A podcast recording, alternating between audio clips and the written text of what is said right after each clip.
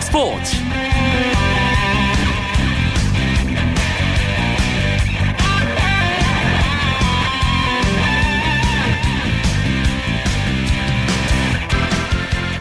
안녕하십니까 스포츠 스포츠 아나운서 이광혁입니다. 잉글랜드 프리미어리그 크리스탈 팰리스의 이청용 선수가 부상으로 슈틸리키오에서 하차했습니다. 이청용 선수는 연습 중에 오른쪽 발목 부상을 당해서 대표팀 합류가 불발됐고요. 손흥민 선수도 발 부위 부상 때문에 몇 주간 결장이 불가피한 상황이라서 대표팀 합류가 쉽지 않을 것으로 보입니다. 오는 8일에 있을 쿠웨이트전 월드컵 아시아 지역 최종 예선으로 가는 중요한 관문이라는 점에서 슈틸리케 감독이 유럽파를 총 출동시키며 대비해 왔던 만큼 이들의 부상에 고민이 커질 것으로 보입니다. 우리나라 선수들뿐만 아니라 이번 시즌 초반 유럽리그에서는 유독 부상자가 속출하고 있습니다. 이 이야기는 잠시 후에 자세하게 나눠보도록 하겠습니다. 먼저 프로야구 경기 상황을 비롯한 주요 스포츠 소식으로 목요일 밤 스포츠 스포츠 출발합니다.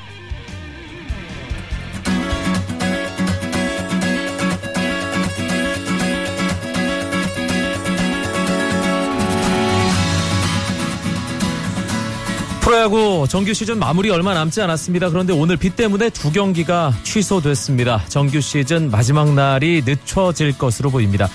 아, KT 대 롯데 사직구장 경기, 삼성 대 기아의 광주 경기가 취소됐고요. 세 경기는 예정대로 열렸습니다.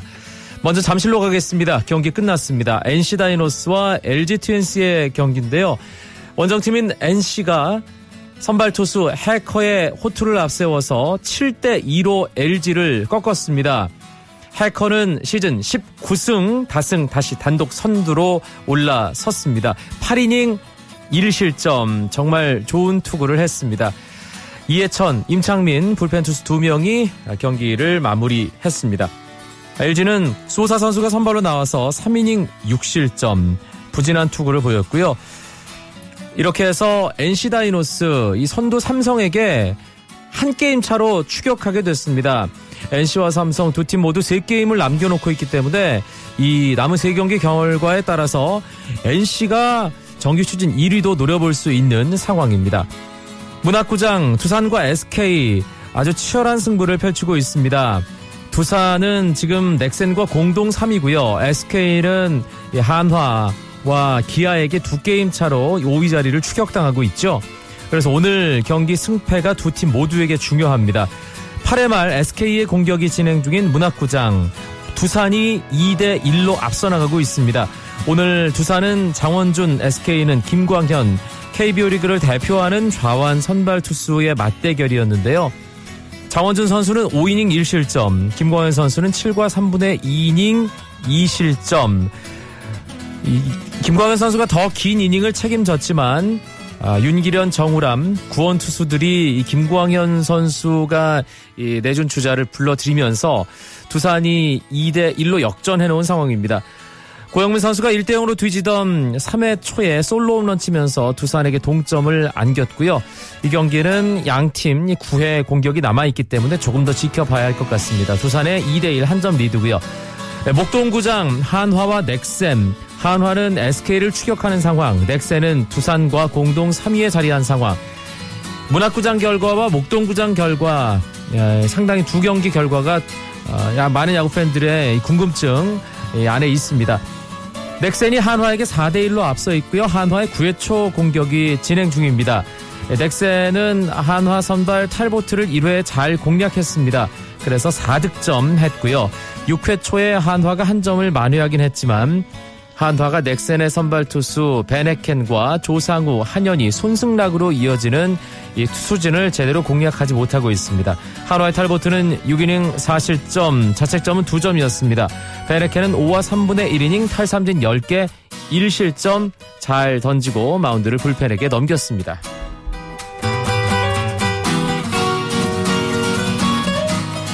한국 남자농구가 20년 만에 올림픽 본선 진출에 실패했습니다.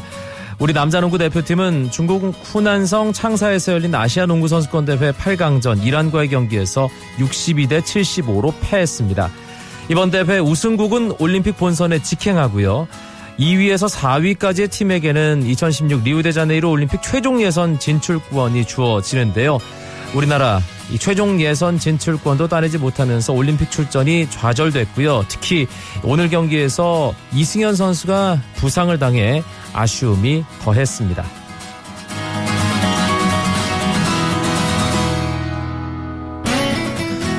KBL 프로농구 결과도 정리해드립니다. 부산 KT 대 서울 SK의 경기가 있었는데요. SK가 24득점 8리바운드를 한 데이비드 사이먼과 15득점에 11개의 리바운드를 잡은 김민수 등 높이를 앞세워 84대 72로 이겼습니다. 이로써 SK는 KT전 연승 행진을 10경기로 늘렸고 시즌 4승째를 따내며 단독 5위가 됐습니다.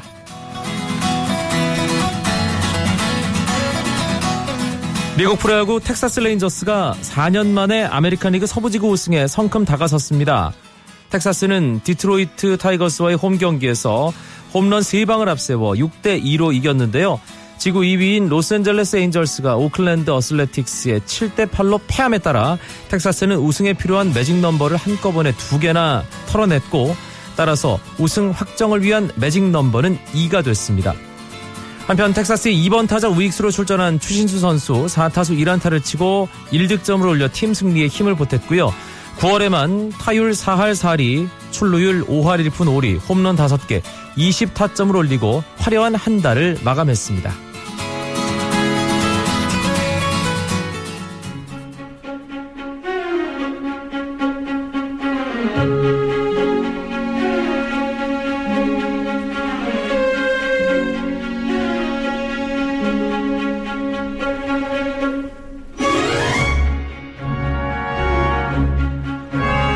따끈따끈한 스포츠 이슈들을 짚어보는 스포츠 다이어리 시간입니다. KBS 스포츠 취재부 정현숙 기자와 함께합니다. 어서 오세요. 네, 안녕하세요. 오늘은 정현숙 기자와 충성 이렇게 인사를 해야 될 것 같습니다.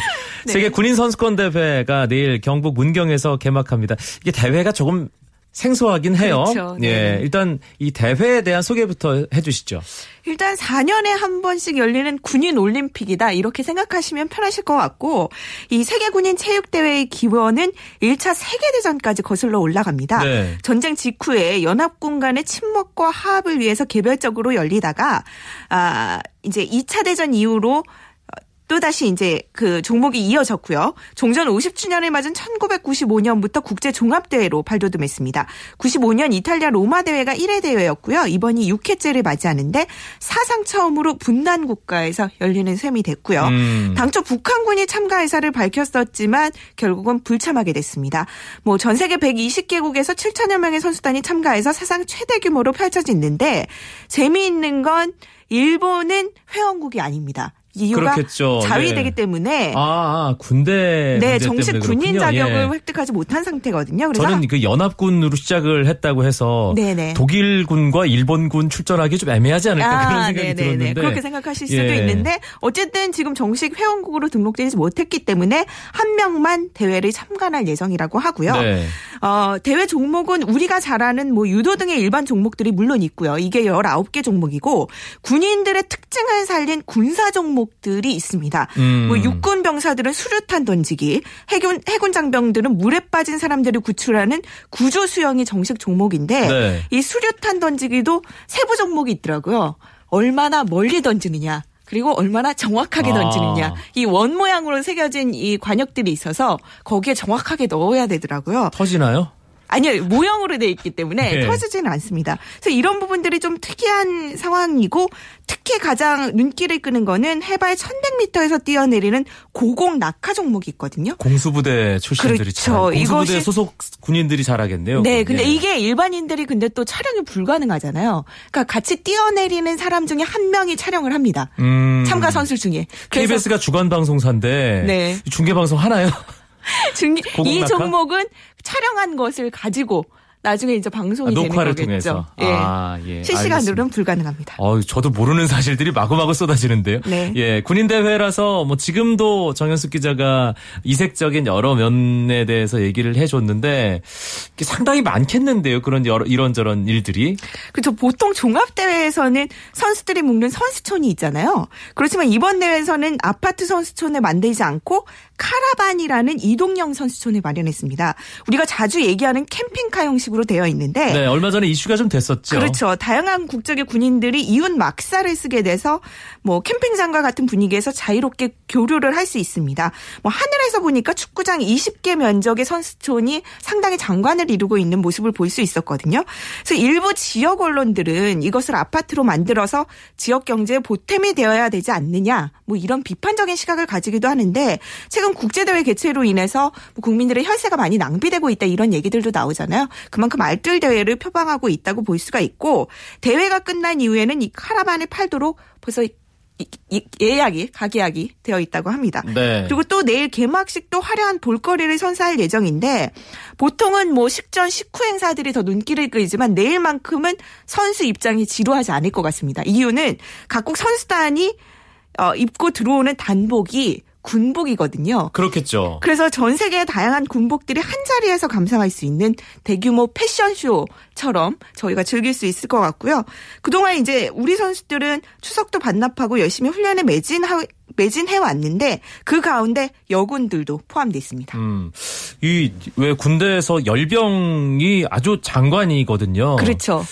내일 그 선수단 개막식 입장할 때는 각 잡고 이렇게 열병식으로 들어오는 건가요? 아니면 평소에 그 아시안 게임이나 올림픽처럼 자유롭게 들어오는 건가요? 봐야 이, 확인해봐야 알겠네요. 이전 개막식을 봤을 때는 그렇게까지 뭐 열병식처럼 하는 것 같진 않았어요. 네. 그렇지만 아무래도 체계가 좀 깐깐한 국가들 같은 경우에는 상당히 말씀하신 것처럼 네 그렇게 입장하지 않을까라는 어, 예상도 됩니다. 우리 선수단 아무래도 자국에서 개최되는 대회이기 때문에 각오가 남다를 수밖에 없고요. 특히 이번 대회 여군들의 마음가짐이 아주 각별하다면서요. 그렇죠. 그동안 대한민국 국군이 1회 대회부터 5회 대회까지 빠짐없이 출전해서 모두 79개의 메달을 땄는데 그 가운데 금메달이 25개였어요. 그렇지만 여군이 차지한 것은 하나도 없었습니다. 네. 그나마 여군이 따는 메달의 총수도 5개에 불과했기 때문에 이번만큼은 여군들도 꼭 금메달을 따내겠다 이런 다짐들을 하고 있는데 어, 가장 유력한 후보로는 뭐 육군 오종에 나서는 이고은 중사 그리고 사격에서는 인천 아시안 게임 금메달리스트인 음빛나 중사가 또 출전을 한다고 합니다. 그리고 여러분들도 잘 아시는 선수가 한 명이 있는데 여자 축구의 베테랑 스타로 꼽히는 권하늘 중사도 동료들과 함께 금빛 세레머니를 펼치겠다 뭐 이런 각오를 다지고 있는데 권 중사는 여자 축구 최고의 스타고 우리나라에서 유일하게 여자 축구 센추리 클럽 가입한 그렇죠. 예. 그렇죠. 그렇죠. A매치 100경기 이상 소화한 선수입니다. 네, 네. 예. 오늘 뭐 그 프랑스와의 조별리그 1차전에서 2대 1로 역전패를 하긴 했지만 남은 경기에서 모두 이긴다면 뭐 토너먼트를 어 진출하는 데 문제가 없는 상황이고요. 네. 일단은 이 권중사는 2010년에 육군 하사로 임관이 돼서 벌써 꽤 오랫동안 그 어 군대에서 뭐라고 그래야 되나 짬밥을 먹었기 때문에 이번만큼은 꼭 여군의 위상을 보여주겠다 이런 각오를 드러내고 있습니다. 그래도 이 파주 NFC에 가서 만나면 참 그렇게 귀여운 아가씨가 없습니다. 예. 그렇죠. 권한을 네, 중사 파이팅입니다. 예. 네. 군대 철저한 상명하복의 조직 문화를 가지고 있는데 이 아무래도 이런 운동으로 뭉쳐진 대회에서만큼은 분위기가 좀 다르겠어요.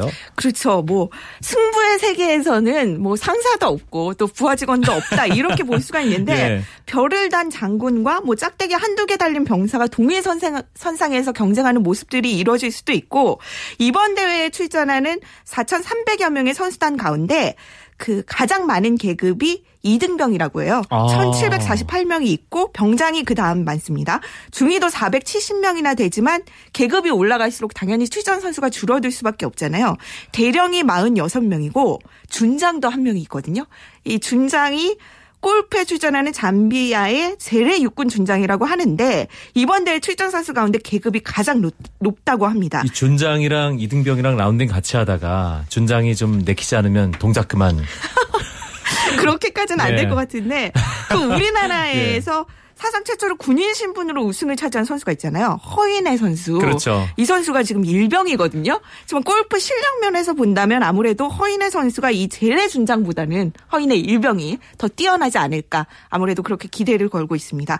그리고 우리는 에게도 잘 알려진 축구 대표팀의 이정엽 선수도 병장이잖아요. 마스크 쓰고 출전하죠 이번에. 네, 어제 예. 미국과 1차전에서 뭐 후반 교체 투입돼서 어 그런 투혼을 불살랐는데 어, 어제는 공중볼 경합에 다소 적은 처진 스트라이커로 출전을 했거든요. 그래서 뭐 박항서 감독이 이정엽 선수를 어떤 식으로 활용할지 그 부분도 눈여겨볼 대목입니다. 그런데 불미스러운 일이 하나 있었더라고요. 이번 대회에 참가하는 러시아 선수들이 술을 마시고 이 우리 국적기 안에서 난동을 피웠다고요. 그렇죠. 뭐 대한항공 편으로 모스크바를 출발해서 오늘 오전 9시 10분쯤에 인천공항에 도착을 했는데 하지만 기내에서 보드카를 마시고 이미 만취해서 승무원들의 제지에도 뭐 고성을 지르는 등의 소란을 피웠다고 합니다.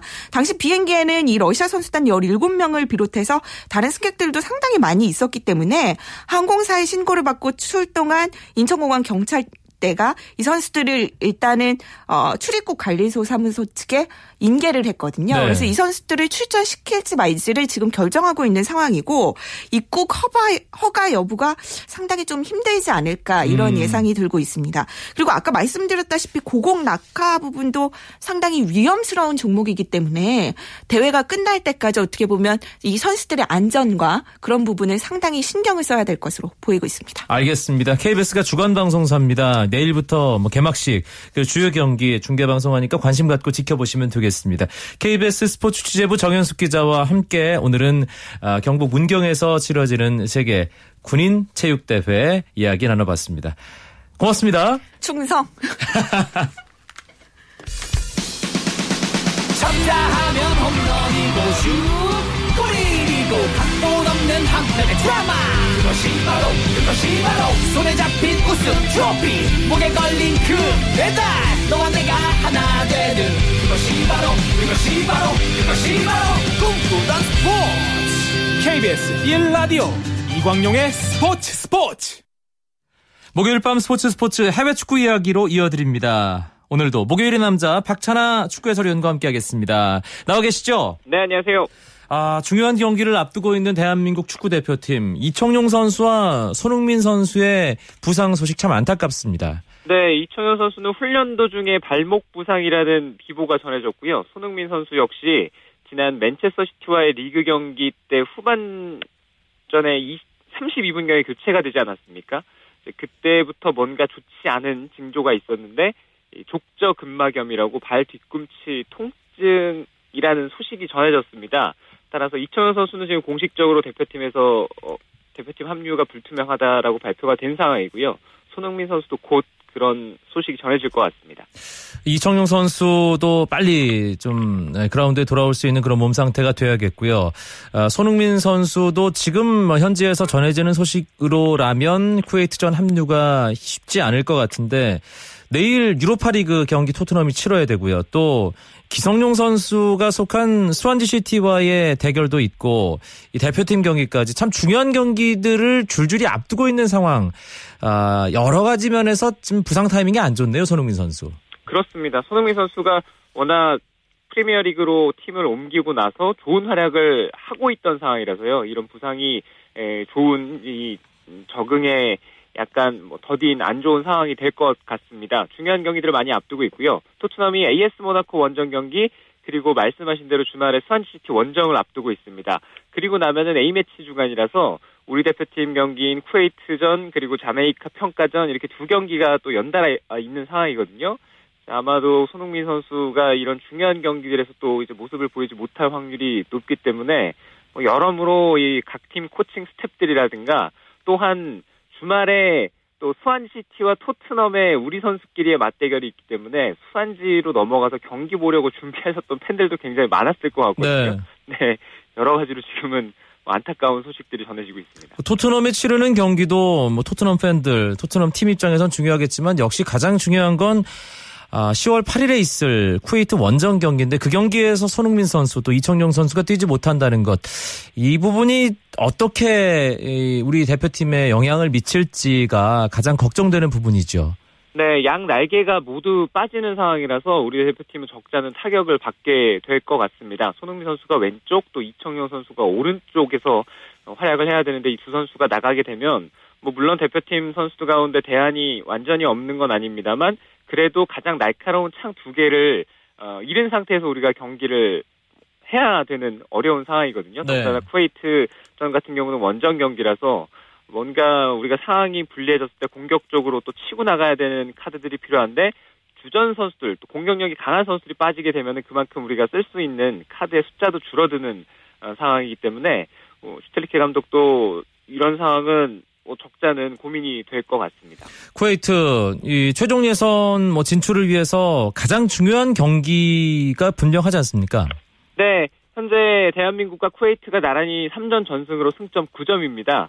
우리가 골득실에서 한 골 더 앞서 있는데요. 우리가 13골을 넣고 쿠웨이트가 12골을 넣습니다. 그래서 한 골 차로 앞서서 현재 선두를 달리고 있습니다. 말씀하신 대로 이번 경기가 조 선두를 다투는 아주 중요한 경기입니다. 물론 이 2차에서는 조 선두가 바로 3차 예선으로 직행을 하고 2위도 우리가 이미 따고 있는 승점을 봤을 때는 우리의 승점으로도 3차 예선에 나갈 확률이 대단히 높다고 볼 수 있지만 아무래도 조 1위를 확보하고 시원하게 3차 예선으로 가는 것이 우리에겐 가장 좋은 시나리오거든요. 그렇죠. 네, 그런 만큼 쿠웨이트전이 상당히 중요한 경기라고 할 수 있습니다. 슈틸리케 감독으로서는 손흥민도 없고 이청용도 없고 이 플랜 B를 생각을 해야 되는 상황일 텐데요. 네, 먼저 두 선수를 추가로 발탁해야 됩니다. 예비 명단에 있는 선수 가운데 아마 두 선수를 끌어올리게 될 것 같은데요. 김신욱 선수가 일단 예비 명단에 있거든요. 하지만 공격수, 스트라이커가 나간 부상으로 나간 것이 아니라 측면 선수들이 나간 상황이라서요. 김민우, 김승대, 홍철 이 세 선수 가운데 아마 두 선수를 발탁하지 않을까 이런 생각이 듭니다. 또한 기존에 있는 선수들 가운데는 구자철 선수가 최근 소속팀에서도 그렇고 지난 레바논 원정에서도 그렇고 약간 측면에서 중앙으로 이동하는 이런 역할들을 맡았습니다. 그리고 이재성이나 남태희 같은 선수들 이런 선수들도 측면에서 충분히 활약을 할 수가 있는 상황이라서요. 당장으로서는 구자철이라든가 이재성 같은 선수들 이런 선수들이 뭐 쿠웨이트 원정에서 조금 더 좋은 어, 활약을 해줘야 되는 상황인 것 같습니다. 그런데 뭐 우리 선수들 크리스탈 팰리스의 이청용, 토트넘의 손흥민뿐만 아니라 유럽 리그 여러 선수가 초반부터 이 부상 때문에 신음하고 있다고요. 네, 특히 스페인 프리메라리가 쪽이 부상 정도가 심한 것 같습니다. 어, 지난 주말에 있었던 라스팔마스전에서 부상당한 리오넬 메시 선수를 비롯해서요. 어, 바르셀로나가 부상 선수가 굉장히 많죠. 주중에 있었던 레버쿠젠과의 챔피언스리그 경기에서는 또 이니에스타까지 부상으로 빠져나가면서 전체적으로 가용할 수 있는 자원의 숫자가 많이 줄어들었고요. 레알 마드리드도 부상 선수가 많습니다. 가렛 베일, 하메스 로드리게스 이미 부상으로 빠져 있는 상황에서 페페라든가 세르히오 라모스 같은 수비진들도 지금 뛸 수가 없어서 레알 마드리드가 경기마다 체력적인 부담이 심한 상황이거든요. 네. 더구나 세비야 어, 유벤투스 원정을 갔었던 세비야도 부상 선수가 많았고 또 유벤투스 역시도 온전한 상태로 경기를 치렀던 건 아니었습니다. 이런 거 봤을 때는 유럽의 특히 챔피언스리그라든가 유럽 대항전 나가는 이 B클럽 팀들이 부상 선수가 늘어나면서 로테이션이라든가 체력 관리에 어려움이 많습니다. 그래도 다행스러운 건 분데스리가에서 활약하고 있는 우리 선수들은 건재하다는 건데요. 유로파리그 조별리그 2차전 예정대로 활약을 하겠죠? 네, 도르트문트는 그리스 파우크와의 원정 경기를 준비하고 있습니다. 주말에 바이런 미넨과의 대어 클래시코가 예정이 되어 있거든요. 따라서 도르트문트도 적절한 로테이션이 필요한 상황이고 지난 유로파 경기 유로파리그 경기에서 박주호 선수가 좋은 활약을 했기 때문에 투엘 감독의 선택을 받을 확률이 높습니다. 아우크스부르크도 파르티잔과의 홈 경기에서 첫 유럽 대항전 승리에 도전하는데요. 주말에 레버쿠젠 원정 경기가 있어서 역시 바인치를 감독 역시도 아우크스부르크에게 적절한 이제 로테이션을 줄 것 같습니다. 어제와 오늘 새벽에는 2015-2016 유럽 축구연맹 챔피언스리그 조별리그 2차전 치러졌죠? 네. 첫날 경기부터 말씀을 드리면 바르셀로나가 어려운 경기 끝에 레버쿠젠에게 2대 1로 승리했고요. AS 로마가 바테 원정에서 3대 2로 졌습니다. 아스날 역시도 올림피아코스와의 홈 경기에서 3대 2로 패했는데 이것이 아마 어제 오늘 있었던 챔피언스리그 경기 가운데 가장 큰 이변이 아니었나. 첼시 역시도 포르투 원정에서 2대 1로 패했고요. 네. 어, 바이에른 뮌헨은 홈에서 자그레브 상대로 다섯 골을 어, 몰아치면서 5대 0으로 크게 이겼습니다. 그리고 오늘 새벽에는 레알 마드리드와 파리 생제르맹이 실점 없이 원정 경기에서 승점 석점을 챙겼고요. 맨체스터 유나이티드는 홈에서 힘든 경기 선취골을 볼프스부르크에 허용했습니다만 두 골을 연속으로 터뜨리면서 승리 역전승을 했습니다. 아틀레티코 마드리드가 벤피카에게 2대 1로 이제 패했고요. 맨체스터 시티는 맨앤글라드바우 원정 가서 정말 천신만고 끝에 승점 석점 얻는데 성공했습니다. 그리고 마지막으로 전해드릴 소식은 아스타나 챔피언스리그에서 갈라타사라이와 2대 2로 비겼거든요. 네. 카자흐스탄 구단 최초로 챔피언스리그 나갔던 팀이기 때문에 이 승점 1점이 카자흐스탄 구단 최초 챔피언스리그 승점이 됐습니다. 그렇군요. 조별리그 2차전 어제 있었던 이 2조부터 H조의 경기, 오늘 있었던 A조부터 D조의 경기. 어제 같은 경우는 이 아스널의 이 홈 패배, 그리고 오늘은 어, 챔피언스리그 결승을 두 시즌 전에 경험했던 팀이죠. 아틀레티코 마드리드의 홈 패배가 눈에 띄는군요. 그렇습니다. 아스날 그리고 아틀레티코 마드리드가 홈에서 졌습니다. 아스날은 올림피아 코스와의 경기에서 수비가 무너지면서 또 오스피나 선수의 나오지 말아야 될 골키퍼의 자책골까지 나오면서 3대 2로 패했는데요. 이 아스날이 벌써 챔피언스리그 2패째입니다. 그리고 주목할 것이 아직 바이른 미넨과는 경기를 안 했거든요. 네. 네, 그런 걸 봤을 때는 아스날이 챔피언스리그 토너먼트로 나가는 길이 정말 험난해졌다는 걸 알 수가 있고요. 이 벤피카와의 경기에서 홈에서 패한 아틀레티코 마드리드는 현재 과도기라고 봐야 될 것 같아요. 선수들이 여러 명 바뀐 것도 바뀐 건데 스타일이 조금 바뀌었습니다. 이제는 어, 지난 시즌 까지 보여줬었던 수비하고 있다가 뚝딱해서 한 골 만들어내서 지키고 이기는 이런 형태보다는 시메오네 감독이 이제 강팀의 면모를 갖춰가면서 공격력을 늘리는 쪽으로 초점을 맞춰가고 있거든요. 네. 여기서 오는 과도기 그리고 새 선수들의 적응이 더딘 부분 이것을 해결해야 될 것 같습니다. 스페인의 빅3라고 할 수 있는 팀들이죠. 아틀레티코 마드리드는 졌습니다만 바르셀로나 어제 이겼고 레알 마드리드가 오늘 새벽에 스웨덴 말메 원정에서 2대 0으로 이겼는데 호날두가 또 이 골과 관련된 기록을 하나 썼네요. 네, 호날두 선수가 두 골을 넣었습니다. 그래서 2대 0으로 이겼습니다. 호날두가 라울 곤잘레스가 가지고 있던 레알 마드리드 최다골 라리가 기록은 이미 넘어섰는데요. 레알 마드리드 유니폼이 모든 대회 통틀어서 이제 최다골 어, 동률이 됐습니다. 이제 한 골 더 넣으면 라울의 신기 라울을 넘어서서 신기록을 가져가게 됩니다. 또한 본인의 어떤 500호 골도 넘어섰고요. 네. 뭐 챔피언스리그의 골 기록이라든가 여러 골 기록을 지금 계속 갈아치우고 있습니다. 이번 주 우리나라 유럽파 선수 일정 포함해서 주목해 볼 만한 이 주말 유럽 축구 경기들 좀 짚어주시죠. 네, 먼저 토요일 10시 30분 호펜하임과 슈투트가르트의 경기가 있습니다. 김진수 선수가 출전을 준비하고 있고요. 어, 우리 선수들의 경기도 우리 선수들의 경기인데 이번 주말에는 정말 유럽의 이 B클럽끼리의 충돌이 연달아 있습니다. 네. 특히 월요일 0시 30분입니다. 바이에른 미넨과 도르트문트의 대어 클라시코가 있고요. 그리고 0시에는 아스날과 맨체스터 유나이티드 경기도 있습니다. 또 월요일 날 3시 30분은 마드리드 더비가 예정이 되어 있고요. 그 경기를 그 뭐 참고로 저와 박찬하 해설위원이 중계 방송을 또 준비하고 있습니다. 예. 아, 네. 어, 예. 네, 아직 접하지 못했던 소식인데 아주 반가운 소식 감사하고요. 예. 네. 그리고 월요일 날 0시 30분 어, 이 좋은 경기들 사이에 이제 같이 또 경기를 하게 되는데요.